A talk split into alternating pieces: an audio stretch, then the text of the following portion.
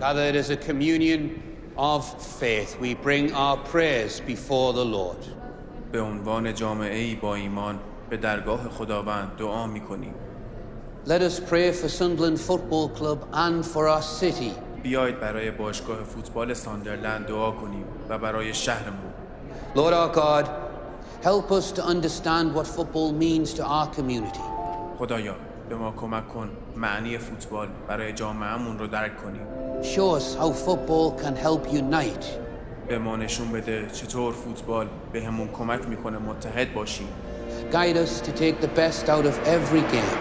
راهنماییمون کن از هر بازی بهترین ها رو برداشت کنیم. Help us through our anger and our fury when our team is not performing as best it can.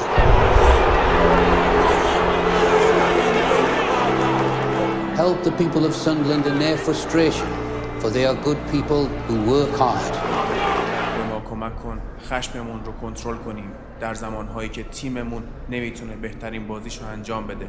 به مردم ساندرلند در سختی هاشون کمک کن چرا که اونها مردم خوب و سخت کوشی هستند. Guide us in our love for our city and our club, for it is a love born out of passion.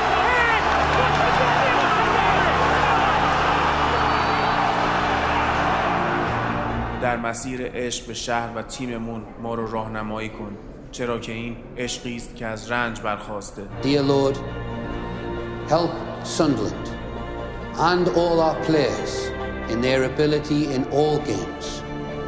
Grant them self belief and a spirit of confidence, because the success of our team leads to the success and prosperity of our city. Amen.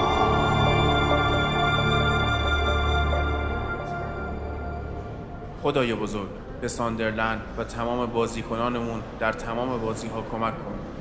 به آنها خودباوری و اعتماد به نفس ارزانی بدار چرا که موفقیت تیم ما به کامیابی شهر ما می انجامد آمین.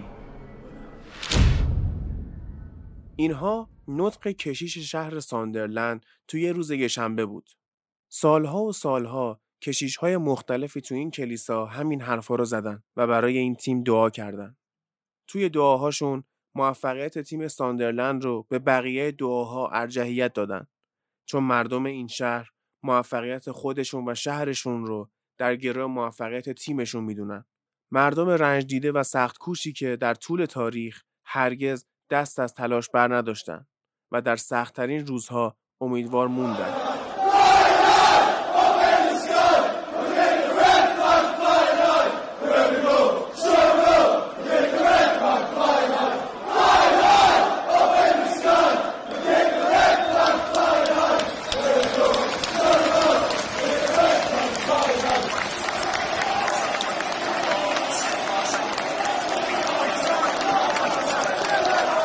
سال 2017 بود روز آخر فصل.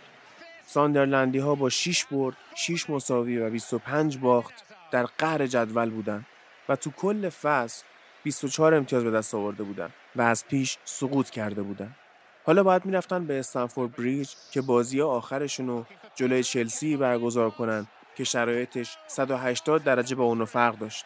تعداد باختای چلسی از بردای ساندرلند کمتر بود. و با 90 امتیاز از پیش قهرمان بودن. میشه گفت بازی برای دو تیم تشریفاتی بود. ولی آنتونیو کونته تو این بازی هم دست از سر ساندرلندیا بر نداشت. ساندرلند با زدن گل اول تو دقیقه سوم بازی کنته و شاگرداشو جری کرد تا اونا پنج تا امضای دیگه هم پای سند سقوط شمالی ها بندازن.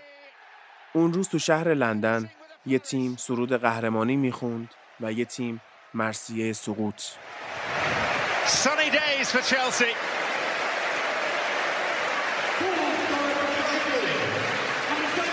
Dominant to the very end. Only belated, they decided to give chase. Mishi Batshuayi spins away in delight. And Chelsea end the season with a of goals as the final whistle is blown. Everything going Chelsea's way. 93 points. Well clear of the field.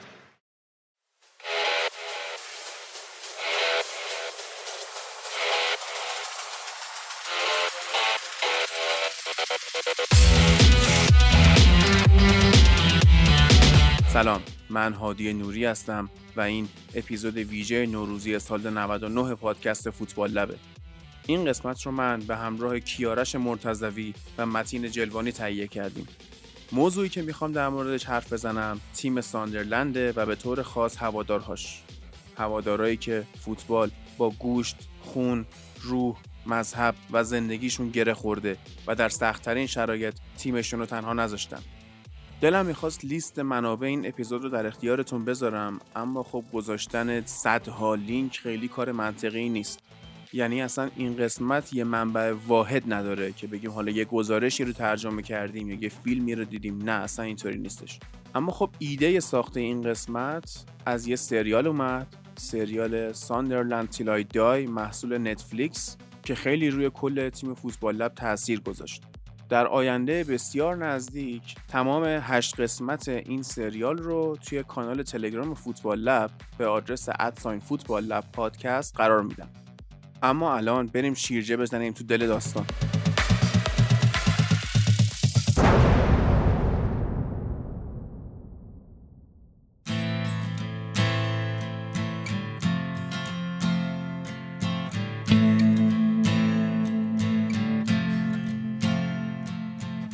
1350 سال پیش یعنی تو سال 674 میلادی در حاشیه جنوبی رودخونه بزرگ و سی میلیون ساله تاین در شمال شرقی انگلستان که فاصله زیادی هم با مرز اسکاتلند نداشت کلیسای سنت پیتر ساخته شد تا مردم ماهیگیر ایالت ساندرلند جایی برای عبادت کردن داشته باشند این که به اون منطقه میگیم ایالت به این خاطری که مجموعی از روستاهای دبیز خانواره بود و بیشتر این افراد نزدیک رودخونه ور که از تاین کوچکتر بود زندگی می‌کردند. رودخونه ور عمق کمتر و جریان آب کنتری داشت که کار را برای ماهیگیری ساده تر می کرد. سال 1179 و تحت فرمانروایی هنری دوم مردم منطقه ساندرلند مجوز ساختن بازار به دست آوردن و شروع کردن به تجارت ماهی. نزدیک به 150 سال زندگی آروم و بیدغدغه‌ای رو سپری می‌کردند و کم کم جمعیتشون اضافه می‌شد. سال 1346 میلادی یه تاجر به اسم ثامس منویل برای فروختن محصولات خودش صنعت کشتی سازی رو توی ساندرلند را میندازه و این ایالت میشه یه قطب صنعتی تو انگلستان اما نمیشه که اوضاع همیشه خوب پیش بره سه سال بعد مرگ سیاه اروپا می‌رسه به ساندرلند و تا اون نصف جمعیت چند صد نفریشو از بین می‌بره.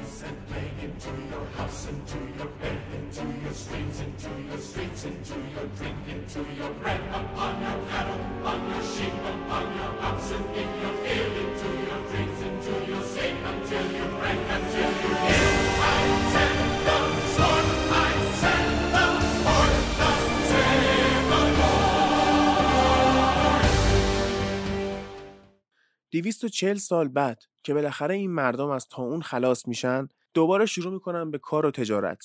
شمال انگلستان رو همه به زغال سنگ می‌شناسن مخصوصا نیوکاسل. نیوکاسل کجاست؟ حاشیه شمالی رودخونه تاین. همینطوری که ما تو زبون فارسی ضرب المثل زیره به کرمون بردن داریم انگلیسی ها هم زغال سنگ به نیوکاسل بردن دارن. ساندرلندی ها هم شروع کردن به استخراج زغال سنگ از معدنا یه کار مفیدم کردن.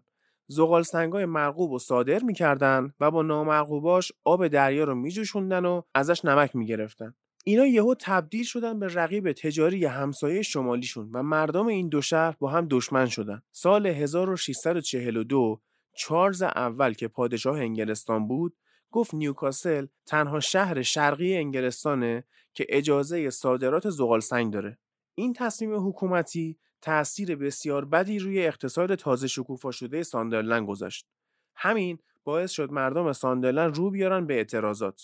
نوک پیکان حملاتشون به نیوکاسل و البته شخص پادشاه بود. در واقع نه به چارز اول بلکه به کل سیستم پادشاهی. تو همین گیرودار جنگ داخلی انگلستان شروع میشه و ساندرلند که اکثر مردمش مسیحی پروتستان بودن با پارلمان یک صدا میشن علیه نیوکاسلی که اکثرا کاتولیک بودن.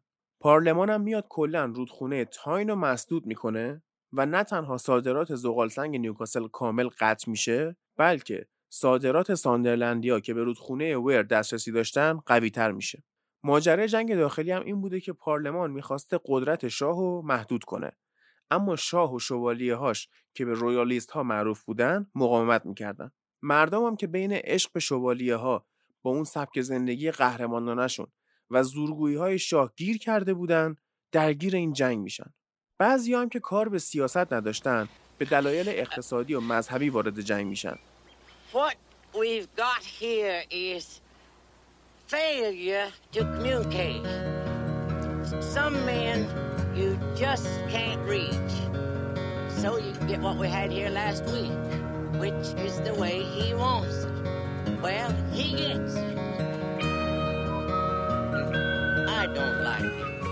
و از اون بر هم ایرلند و اسکاتلند علیه چارلز اول اعلام جنگ می‌کنن. مخالفت ساندرلندیا با شاه انگلستان در این حد بود که پادشاه اسکاتلند یکی از پایگاه های نظامیش رو توی ساندرلند مستقر می‌کنه. تا این مردم بیش از پیش قربانی بلاهای طبیعی و غیر طبیعی بشن.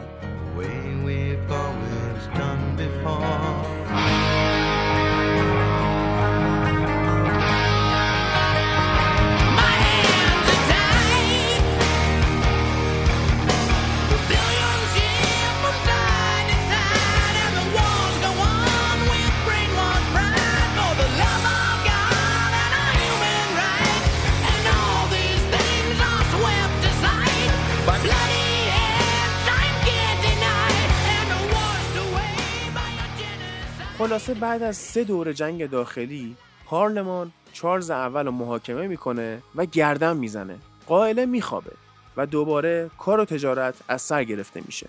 یه ذره مونده بود قرن 18 تموم شه یعنی سال 1796 که یه اتفاق مهم تو ساندرلند میفته روی رودخونه ویر یه پل فلزی ساخته میشه که دومین پل فلزی تاریخ دنیا هم هست اولیش هم البته تو همون انگلستان بود که یه مقدار بالاتر از شهر ولورهمپتون ساخته شد به وجود اومدن پل ورماوث باعث میشه مردم بتونن بالای رودخونه ور هم ساکن بشن و سیل قشر کارگر به سمت ساندرلند سرازیر شد. چه اتفاق خوبی برای ساندرلند. رشد و شکوفایی اقتصادی به حد اعلای خودش می‌رسید که دوباره یه داستانی پیش میاد. شهرهای کارگری همیشه به لحاظ بهداشتی مشکل دارن. ساندرلند میشه اولین جای انگلستان که بیماری وبا میاد سراغش. اولین قربانی که میاد و مسئولین متوجه این وبا میشن شهر رو قرنطینه می‌کنن و خروج از ساندرلند ممنوع میشه وبا تو ساندرلند کنترل میشه و فقط 215 نفر کشته میشن اما آمار کشته شده ها تو کل انگلستان به 55 هزار نفر می‌رسه تو کشور فرانسه که وضعیت بهداشت به مراتب بدتری داشته 100 هزار نفر از وبا میمیرن.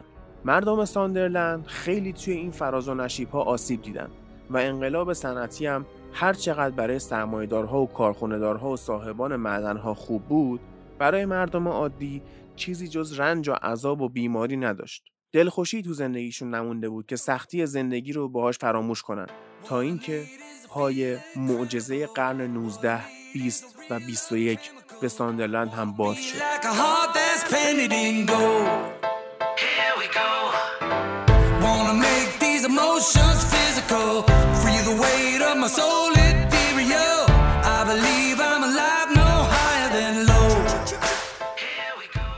سال 1879 باشگاه فوتبال ساندرلند تأسیس شد که معلمات توش بازی می‌کردن.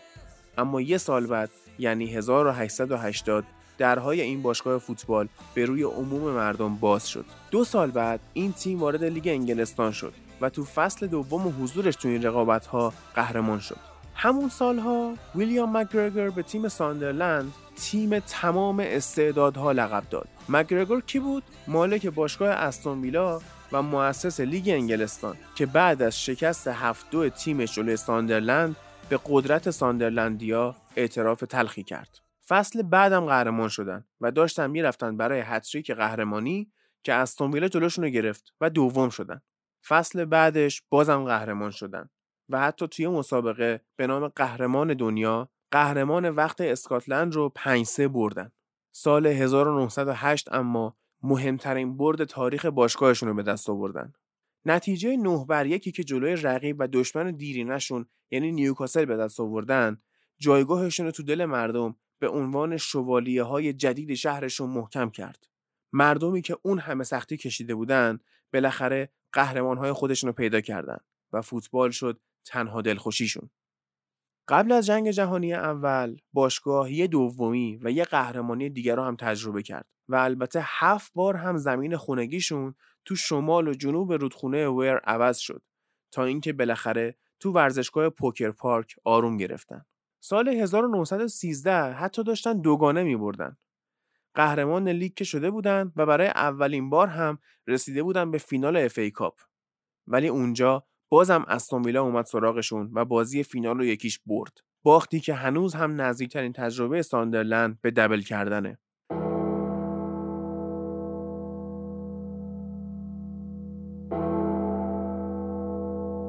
سال 1914 ناقوس جنگ جهانی اول به صدا در اومد و بدبختی باز هم گریبان شهر رو گرفت. اما این بار بدبختی فقط جنگ نبود. برگزاری مسابقات فوتبال هم متوقف شد و همون یه ذره خوشی از مردم گرفته شد. اعجاز فوتبال خودش اونجا نشون داد که تو کریسمس سال 1914 و در خلال جنگ اول سربازهای انگلستان و آلمان بیخیال جنگ شدن و فوتبال بازی کردن. اونم نه با توپ، از قوطی کنسرو بگیر تا کلاخود و حتی لباسهای مچاله شده سربازا براشون نقش توپ فوتبال رو بازی می‌کرد.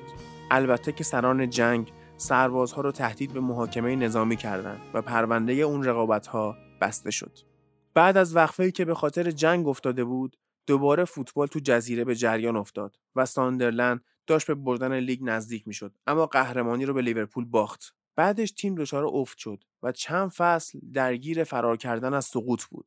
اما باز هم تونست به مقام قهرمانی برسه و تو جام خیریه اول فصل که سوپرکاپ داخلی انگلستان محسوب میشه آرسنال رو هم شکست داد. اما باز تراژدی بود که برای ساندرلندیا می اومد. انگار قرار نبود مصیبت مردم این شهر رو رها کنه. تو بازیشون با چلسی دروازه‌بان جوانشون جیمی ثورپ که 22 سالش بود به خاطر لگدهایی که به سر و سینش وارد شد آسیب دید و هرچند تا آخر بازی جنگید اما وقتی رسید خونه از هوش رفت و چند ساعت بعد به خاطر نارسایی قلبی فوت کرد. همین باعث تغییر تو قوانین خطا در فوتبال شد و هیچ بازیکنی از اون به بعد اجازه نداشت وقتی توپ دست دروازه‌بانه پاشو بالا بیاره. ساندرلند از این اتفاق هم سربلند بیرون اومد و فصل بعدش برای اولین بار قهرمان FA Cup شد. تو این دوره اوج شکوه ساندرلند و نظاره‌گر بودیم و هوادارها سر از پا نمیشناختن. ظرفیت ورزشگاه پوکر پارک 60 هزار نفر بود اما تو هشتم ماه مارچ 1933 تو بازیشون مقابل داربی کانتی 75118 نفر به ورزشگاه اومده بودن. از اینجاها کم کم ساندرلند تبدیل شد به یه تیم میانه جدولی. تو اون میانه جدول به ثبات رسیده بود تا اینکه دوباره آرامش از مردم شهر گرفته شد.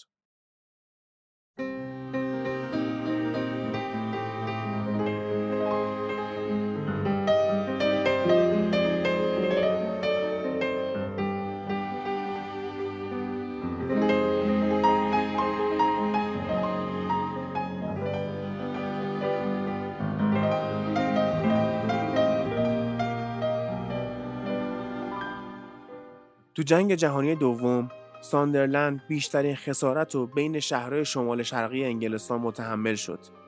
بمباران آلمانی ها نظامی و غیر نظامی نمیشناخت. اینو بذارید کنار خسارت های اقتصادی جنگ که باعث شد اکثر مردم شغلاشون رو از دست بدن.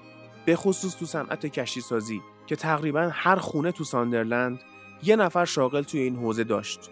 خیابون ها، بیمارستان ها، تئاترها، کشتی ها، ساختمون های مسکونی، موزه ها و هرچی فکرشو بکنید نیست و نابود شد. با یه مثال میشه تا انتهای قضیه رو خوند.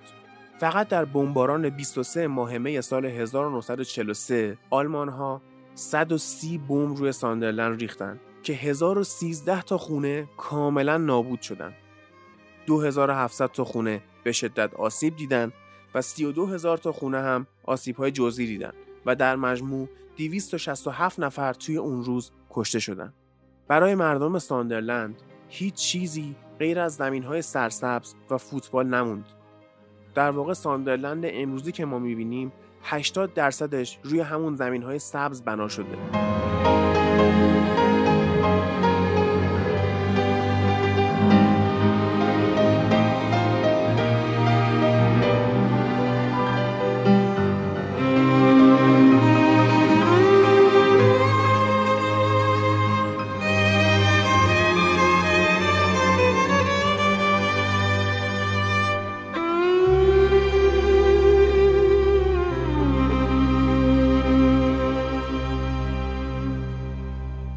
مشکلات اقتصادی که از دوران رکود بزرگ تو سال 1930 شروع شده بود ادامه داشت و تو دهه 50 به سراغ تیم فوتبالشون هم اومد.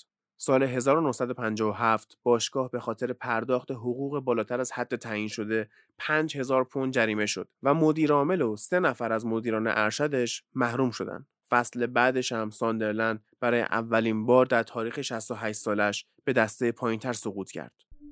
روند ضعیف گربه سیاها تا 6 فصل ادامه داشت و حتی فصل ششم به صعود نزدیک شدن اما رقابت رو به چلسی باختن. در نهایت فصل بعدش یعنی سال 1964 بالاخره دوم شدن و صعود کردن ولی باز پایان دهه 60 به دسته پایینتر سقوط کردن. آخرین جام مهم ساندرلند سال 1973 با پیروزی تو فینال اف ای کاپ جلوی لیدز به دست اومد و بعدش کمرنگ و کمرنگتر شدن. اما مگه ساندرلند می‌تونه سقوط بکنه اما صعود نکنه؟ سال 1996 سال مهمی برای ساندرلند بود. اونا تو این سال هم برای اولین بار به پریمیر لیگ صعود کردن و هم ورزشگاه ساختن. The Stadium of Light گرونترین ورزشگاهی بود که بعد از جنگ جهانی دوم ساخته می‌شد با ظرفیت 49 هزار نفر و با یه فلسفه. رئیس باشگاه یعنی آقای باب مری دلیل این نامگذاری رو میراث شهر می‌دونه. صنعت زغال سنگی که ساندرلند رو متحول کرد. ساندرلند که در ابتدا یک ایالت متشکل از چند روستا و دهکده بود و تازه تو سال 1992 توسط ملکه الیزابت دوم عنوان یک شهر مستقل رو گرفت. باز همون روند سینوسی ادامه پیدا می‌کنه. دقیقا تو فصلی که صعود به پرمیر لیگ و افتتاح ورزشگاه جدید رو جشن می‌گرفتن به دلیل محصومیت های زیاد به دسته پایین سقوط می‌کنن. سال 99 میان بالا و دوباره 2002 سقوط می‌کنن. سال 2006 یه مالک ایرلندی میاد سکان باشگاه رو دست می‌گیره و رویکین کاپیتان سابق منچستر یونایتد و سرمربی این تیم می‌کنه. تیم روی کین با 17 بازی پشت هم بدون باخت به لیگ برتر میاد. این بار به عنوان قهرمان Championship ولی آخر فصل روی کین استعفا میده و مالک باشگاه هم عوض میشه. استیو بروس دیگر کاپیتان سابق منچستر یونایتد میشه سرمربی تیم و علیرغم شروع خوب فصل آخر کار دهم جدول میشه. آخر همون فصل هم جردن هندرسون کاپیتان کنونی لیورپول از ساندرلند به اونجا کوچ دائمی کرد. تا فصل 2016-2017 مربیای زیادی به ساندرلند اومدن و رفتن. از جمله مارتین اونیل، پاولو دیکانیو، گاس پویت، دیک ادوکات، سم آلاردایس و در نهایت دیوید مویس. بله، تیمی که تو آخرین بازی فصل 5 یک تو استمفورد بریج به تیم آنتونیو کونته باخت و سقوط کرد دست دیوید مویس بود. فصل بعد اونا تو Championship آخر شدن و به League One سقوط کردن و بعدش هم تو League One پنجم شدن. الان هم که این اپیزود داره ضبط میشه هنوز رتبه پنجم جدول League One دست ساندرلنده. هنوز هم هوادارا میان. تو این فصل League One میانگین 30169 نفر تماشاگر بازی چوالی های شهرشون بودن. مهم نیست می‌بره یا میبازه. برای اون مردم فوتبال تنها چیزیه که دارن. سال 2017 جان اوشی بازیکن سابق یونایتد که به ساندرلند رفته بود با چندین سال سابقه حضور تو اولترافورد تحت تاثیر فرهنگ عجیب هواداری ساندرلندیا قرار گرفته بود و عشق اون مردم به فوتبال هوش از سرش برده بود. هوادارهایی که کمتر بازی نرمالی تو زندگیشون دیدن و یا در حال تلاش برای بقا بودن یا تلاش برای صعود. هنوزم وقتی ساندرلند بازی داره فضای شهر عجیبه. همه جا بوی فوتبال میده. هر کسی کار می‌کنه اون روز زود تعطیل می‌کنه. تو مدرسه ها کسی دیگه به درس توجه نمی‌کنه. همه استرس دارن. حال تمام مردم شهر بستگی به نتایج تیم داره. اگر ببازه همه ناراحتن و اگر ببره کل شهر جشنه. یادمون نره که اینا تو لیگ وان بازی می‌کنن نه تو Champions League. ساندرلندایی که ناراحتی عمیق هم دارن. اون دست رودخونه تاین نیوکاسلی ها الان تو لیگ برترن و با اینکه تو نیمه پایین جدولن تو کلکل با ساندرلندیا دست بالا رو دارن. و از هیچ فرصتی برای زخم زبون زدن به ساندرلندیا دریغ نمی‌کنن. من همیشه می‌گفتم اگر طرفدار منچستر یونایتد نمی‌شدم یا لیورپولی می‌شدم یا می‌رفتم سراغ یکی از دو تیم سلتیک و رنجرز اسکاتلند ولی بعدا که به مرور با ریشه و فرهنگ هواداری باقی تیم‌های انگلیسی آشنا شدم دیدم نمیشه از هیچ کدوم تیما گذشت شور و عشق به فوتبال تو تمام شهرها و روستاهای انگلستان ریشه داره. ورزشگاه تیمایی که شاید اسمشون رو نشنیده باشیم و در آینده هم نشنویم هر هفته پر میشه. فوتبال برای مردم انگلیس مهمترین داراییشونه. امیدشون به فوتباله. با فوتباله که خوشحال و ناراحت میشن. تو فوتباله که عشق و نفرتشون رو نشون میدن. این داستانی که شنیدید فقط داستان ساندرلند بود. به تعداد تیمای انگلیسی از این داستان ها وجود داره. آره تو کشورهای دیگه هم از این چیزا پیدا میشه. ولی اگر دنبال روح فوتبال میگردیم باید بریم به مهدش انگلستان. این جمله اسطوره لیورپولیا یعنی بیل شنکلی شاید کاملترین و پرمغزترین حرفی باشه که تا حالا در توصیف فوتبال اومده. فوتبال مسئله مرگ و زندگی نیست بلکه مهمتر از اونه.